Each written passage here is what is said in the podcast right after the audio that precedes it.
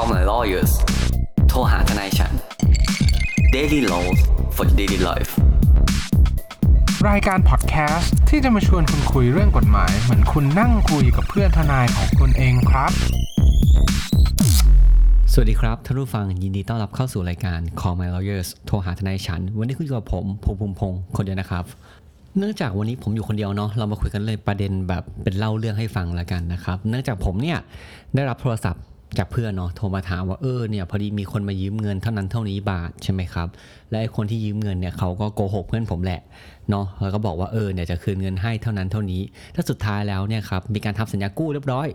แต่กรณีเนี้ยไอ้คนที่เขาบอกเขาจะคืนเงินเนี่ยเขาไม่คืนฮะเขาเบี้ยวหนี้แล้วหนีไปเลย เพื่อนผมก็โทรมาถามว่าเอออย่างเงี้ยไปแจ้งความดีไหมไปแบบแจ้งคุณตำรวจดีหรือเปล่า ผมก็เลยเกิดนึกขึ้นมาได้ว่า เอ้ย หรือว่าจริง ๆ แล้วเนี่ยคำถามเนี้ยเป็นคำถามที่หลาย ๆ คนเนี่ยอยากรู้ว่าสมมติถ้าเราให้ใครยืมเงินใช่ไหมครับ แล้วเขาแบบเบี้ยวหนี้เราอะเขาไม่คืนเงินเราอะเขาอยู่ดีก็หายไปเลย อยู่ดีก็หายไลน์ไม่ตอบอย่างเงี้ยเราจะทำยังไงได้บ้างอะเพราะงั้นเดี๋ยวผมก็จะไล่เป็นเรื่อง ๆ ไปแล้วกันนะครับเอาอย่างแรกก่อนไอ้ถ้าคนที่ยืมเงินเราไปเนี่ยเราจะสามารถแจ้งความได้ไหม ผมต้องบอกก่อนเลยนะครับว่าการที่เราให้ใครยืมเงินเนี่ยแล้วเขาไม่คืนอะอันนี้พูดถึงกรณีที่ยืมเงินกันจริงนะ แบบรู้กันแต่แรกอะว่าเออเขามายืมเงินเราไอจะไปใช้อะไรนะเป็นเรื่องของเขาเนาะการที่เขามายืมเงินเราแล้วไม่คืน กรณีเนี้ยผมต้องบอกว่ามันไม่ใช่กรณีที่เป็นคดีอาญาครับพอไม่มีไม่ใช่คดีอาญาไม่มีความผิดทางอาญาก็เลยไม่สามารถที่จะไปแจ้งความให้คุณตำรวจเนี่ยดำเนินคดีหรือว่าทำการสอบสวนได้ เพราะว่าการยืมเงินแล้วไม่คืนเนี่ยไม่ใช่ความผิดเนาะแต่เขาถามว่าเอ้าแล้วอย่างเงี้ยเวลาเขาฟ้องศาลกันเนี่ยมันคือคดีอะไรเหรอคุณภูมิ เราต้องบอกว่ามันคือคดีแพ่งครับ คดีแพ่งคือคดีที่เราไปฟ้องให้ศาลบังคับ ให้เขาคืนเงินเรานี่แหละ ก็เป็นคดีกู้ยืมกันธรรมดานะครับผม ซึ่งเวลาศาลมีคำพิพากษาเนี่ยก็จะมีคำพิพากษาว่าให้คนที่เขายืมเงินเราเนี่ยคืนเราก็แค่นั้นยืมกันเท่านั้นเท่านี้ก็คืนเท่านั้นเท่านี้บาท ไม่ใช่กรณีที่ศาลตัดสินเหมือนคดีอาญาที่บอกว่า อ้าวคุณยืมเงินคนนี้ไม่คืนหรอ เพราะฉะนั้นเนี่ยคุณมีโทษจำคุกเท่านั้นเท่านี้ปีนะ มีโทษปรับเท่านั้นเท่านี้บาทนะ ไม่ใช่กันนะครับ เราต้องเราต้องแยกก่อนว่า เรื่องนี้เป็นเรื่องคดีทางแพ่ง เพราะฉะนั้นเนี่ยการที่เราจะฟ้องคดีนี้เป็นคดีอาญาทำไม่ได้ เพราะฉะนั้นการที่เราจะเดินไปหาคุณตำรวจแล้วแจ้งความหรือร้องทุกข์นะครับ AKA แจ้งความเนี่ย แล้วบอกให้เขาเนี่ยดำเนินคดีให้เราอย่างเงี้ยก็ทำไม่ได้เนาะ แล้วต่อไปถ้ากรณีที่แจ้งความไม่ได้ ดำเนินคดีอาญาไม่ได้ แล้วทำอะไรได้บ้างล่ะ ก็เหมือนที่ผมพูดไปตอนแรกครับ คดีเนี้ยเขาเรียกคดีแพ่ง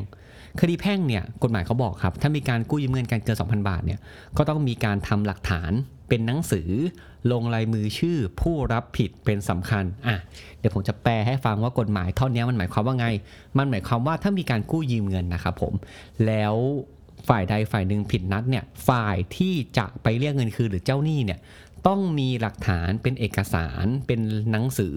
ในกรณีนี้อาจจะเป็นแชทก็ได้นะครับผมว่ามีการยืมเงินกันเท่าไหร่ ถึงจะไปเรียกร้องให้ลูกหนี้เนี่ยจ่ายเงินได้ โดยเอกสารที่ผมพูดถึงเนี่ยต้องลงลายมือชื่อลูกหนี้นะครับอะถ้าผู้ฟังก็จะถามแล้วคุณภูมิเมื่อกี้คุณภูมิบอกว่าการใช้แชทเนี่ยแชท history เนี่ยก็ทำได้เหมือนกัน อ่าใช่ครับ เพราะกฎหมายนี้มีการบอกว่าการที่การเราแชทการอะไรอย่างเงี้ยครับผมเรามีพรบเรื่องอะไรการทำธุรกรรมทางอิเล็กทรอนิกส์เนาะก็ถือว่าการที่ส่งมาให้เรายืนยันตัวได้ว่าไลน์นั้นเนี่ยเป็นไลน์ของใครอีเมลนะเป็นอีเมลของใคร WhatsApp นั้นเป็น WhatsApp ของใคร ก็สามารถใช้แทนเอกสารเสมือนว่าลงลายมือชื่อของลูกหนี้ได้เหมือนกันอ่าอย่างนี้ก่อน แล้วก็เตรียมเอกสารพวกนี้ไปครับผมแล้วก็ไป ฟ้องร้องต่อศาลอะไรก็ว่าไปนะครับผม และถ้าผู้ฟังอยากรู้ว่าอ้าวอย่างเงี้ยแล้วมีกรณีไหนไหมอะที่เราสามารถที่จะฟ้องคดีอาญาต่อคนที่มายืมเงินเราแล้วไม่คืนได้อะอย่างเงี้ยต้องมาคุยกันทีกรณีกรณีครับ ในกรณีที่ผมคิดออกไวๆตอนเนี้ยนะกรณีที่จะเขามายืมเงินเราเนี่ย ถ้าเขามาหลอกเราคำว่าหลอกเนี่ยคือเขาหลอกเขาจะเอาเงินเราไปทำอย่างอื่น ยกตัวอย่างเช่นเขามาบอกว่าอ่าคุณเขาบอกคุณภูมิคุณออฟเซนมาเลยคุณภูมิเดี๋ยวผมอยากจะลงทุน นะเดี๋ยวผมอยากจะเอาเงินไปลงทุนซะหน่อย คุณภูมิพอจะอยากลงทุนร่วมกับผมไหมอะอย่างเงี้ยแล้วสุดท้ายผมให้เงินไปแล้วการลงทุนนั้นไม่มีจริง สมมติเขาบอกเขามีโปรเจกต์แบบจะเปิดร้านขายลูกชิ้น แต่สุดท้ายแล้วเขาไม่มีร้านขายลูกชิ้นครับเขาแค่เอาเงินผมไปหมุนเฉยๆมาโกหกผมเฉยๆเอออย่างเงี้ยสามารถไปแจ้งความได้ แจ้งความในฐานอะไร เขาต้องตอบว่าแจ้งความในฐานของการช่อโกง เพราะเป็นการแสดงข้อความเป็นเท็จครับ ก็คือโกหกเพื่อให้ได้เงินนั่นแหละ แต่ให้ผู้ฟังต้องอย่าหลงกลนะครับกับคำนี้ในคำว่าแสดงข้อความเป็นเท็จเนี่ยต้องดูว่าตอนที่เราให้เขาไปเนี่ยเราเชื่อว่าเราให้เขาไปทำอะไรเหล่านั้นหรือเปล่า อืมสมมุติว่าถ้าเขาบอกว่าเขาขอยืมเงินหน่อยเขาลำบาก เขาจะโกหกว่าพ่อแม่เสียชีวิต ลูกป่วยต้องใช้เงินไปจ่ายค่าเทอมอะไรอย่างเงี้ย อย่างเงี้ย เขาแค่มาบอกเหตุผลเฉยๆว่าเขาต้องใช้เงิน แต่เขาไม่เราเขาไม่ได้มาบอกเราว่า เออ เขาจะเอาเงินไปลงทุนหรือไปทำอะไร นิติกรรมเนี่ยหรือดีลระหว่างเรากับเขายังเป็นการกู้ยืมเงินเฉยๆ เพราะฉะนั้นเรื่องนี้เป็นเรื่องของทางแพ่งนะครับไม่ใช่เรื่องของทางอาญาแต่ถ้าจะเป็นในกรณีที่ผมพูดถึงเมื่อกี้คือเขาต้องหลอกเอาเงินเรา โดยเราไม่รู้หรอกว่าเงินเนี้ยเขาจะยืม แต่เราจะนึกว่าเราเอาเงินก้อนนั้นเนี่ยไปทำอย่างอื่น อย่างที่ผมพูดไป เอาเงินเราไปลงทุน เอาเงินเราไปสร้างอะไรสักอย่าง ทั้งที่จริงๆแล้วเขาไม่ได้ทำอย่างนั้น เจตนาเราเนี่ยตอนที่เราให้ไปเนี่ยเราไม่ได้ให้เขายืม เราให้เขาไปทำธุรกิจ หรือให้เขาไปทำอะไรสักอย่าง แล้วก็เอาผลกำไรมาแบ่งกัน ถ้าเขาโกหกเราในรายละเอียดของดีลเพื่อให้ได้เงินเราไป อย่างเงี้ยเป็นช่อโกง แต่ถ้าเขาไม่ได้โกหกเราเรื่องรายละเอียดของดีลแต่เป็นเรื่องของการกู้ยืมเงิน คือขอยืมเงินหน่อย ด้วยจุดประสงค์ต้องใช้เงินตามหนึ่งสองสามสี่อย่างเงี้ยเป็นคดีแพ่ง เพราะฉะนั้นเนี่ยถ้าเป็นกรณีอย่างกรณีที่ยืมเงินไปทำอะไรสักอย่างเขาจะโกหกอะไรก็ได้อะเพื่อให้ได้เงินเราไปเออพวกเนี้ยมันก็เป็นแค่คดีแพ่งเราแจ้งความไม่ได้นะครับแต่มันจะมีกรณีอื่นครับมันจะมีกรณีที่ว่าโอเค เรายืมเงินกันเป็นคดีแพ่งนี่แหละเรียบร้อย แต่พอถึงเราไปฟ้องร้องชนะคดีใช่ไหมครับวันที่เราเริ่มฟ้องอะไรเงี้ยแล้วไอ้ฝั่งนู้นนะเขารู้ตัว ฝั่งลูกนี้เขารู้ตัว เขาก็เลยทำการยักย้ายถ่ายเททรัพย์สิน เพื่อให้ตอนสุดท้ายแล้วเนี่ยเมื่อเจ้าหนี้มาขับคดีอะแล้วเจ้าหนี้อะจะชนะคดีใช่ไหมครับต่อให้ได้คำพิพากษามาก็ไม่สามารถบังคับคดีได้ ไม่สามารถยึดทรัพย์ต่อตัวลูกหนี้ได้ แบบเนี้ยเราก็จะเรียกว่าเป็นการโกงเจ้าหนี้ ซึ่งไอการโกงเจ้าหนี้ด้วยตัวมันเองเนี่ยเป็นการกระทำความผิดทางอาญาอะเราต้องพูดอย่างนี้ก่อน เพราะอย่างนั้นเนี่ยการที่การยืมเงินไม่ผิด แต่การยืมเงินเมื่อถูกฟ้องแล้วแล้วยักย้ายถ่ายเททรัพย์สินเพื่อไม่ให้เจ้าหนี้ได้เงินไป พวกนี้เป็นความผิดทางอาญาแยกกันนะครับ ไอ้ตรงช็อตที่ 2 ที่เรื่องการโกงเจ้าหนี้เนี่ย เราสามารถแจ้งความให้คุณตำรวจช่วยดำเนินคดีต่อลูกนี้ได้ หรือเราสามารถฟ้องคดีเป็นคดีอาญาเองต่อศาลเลยก็ได้ และถ้าถามว่าเราจะเรียกไปฟ้องคดีใช่ไหมครับ อันนี้เรากลับมาคดีแพ่งละถ้าเราสมมติเราบอกคดีแพ่ง คุณภูมิอะโอเค ผมรู้แล้วว่าผมไม่สามารถเดินไปร้องทุกข์ต่อเจ้าหน้าที่ตำรวจได้ ผมไม่สามารถฟ้องคดีอาญาต่อศาลได้ และไอ้คดีแพ่งที่คุณภูมิพูดถึงเนี่ยมันต้องฟ้องภายในอายุความเท่าไหร่ มีอายุความกำหนดหรือไม่ เราต้องบอกกันครับว่าในกรณีที่เราเนี่ยจะฟ้องคดีคดีแพ่งใช่ไหมครับ ในการกู้ยืมเงิน อายุความมีครับ ซึ่งมีอยู่ 2 อายุความ อายุความแรกคือนับแต่วันที่ทำสัญญากันเนี่ยสามารถเรียกร้องให้ลูกหนี้ชำระได้ภายในระยะเวลา 10 ปี อ่าแต่ถ้าผู้ฟังเขารู้สึกว่าเฮ้ยบางครั้งคุณภูมิคุณภูมิรู้ไหมว่าการที่เรากู้ยืมเงินกันเนี่ยมันมีการผ่อนชำระเป็นงวดๆแล้วไอ้หลาย ๆ งวดเนี่ยบางครั้งมันก็เกิน 10 ปีไปแล้ว ถ้าอย่างเงี้ยแปลว่าผมฉัน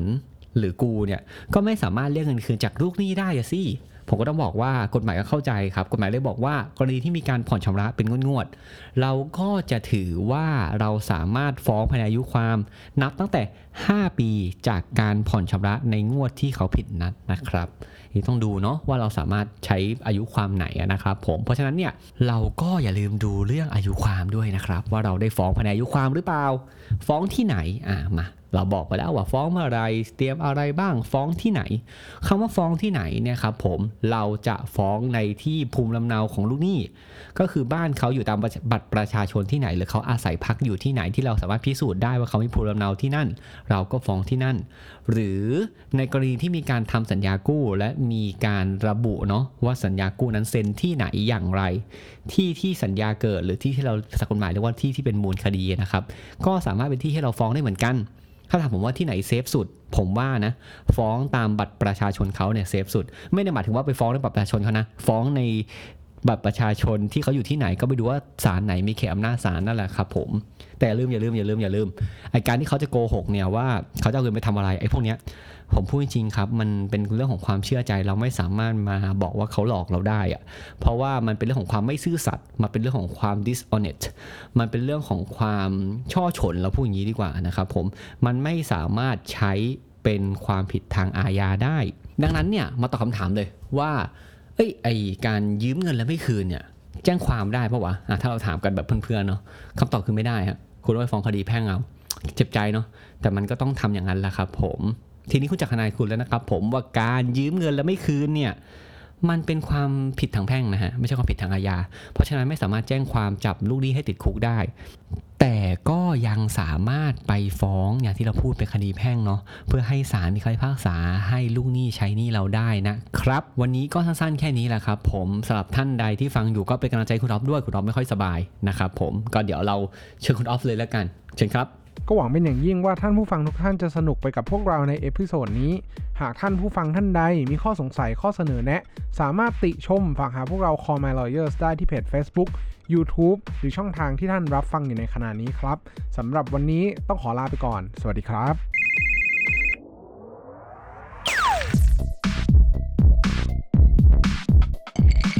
Daily Laws for Daily Life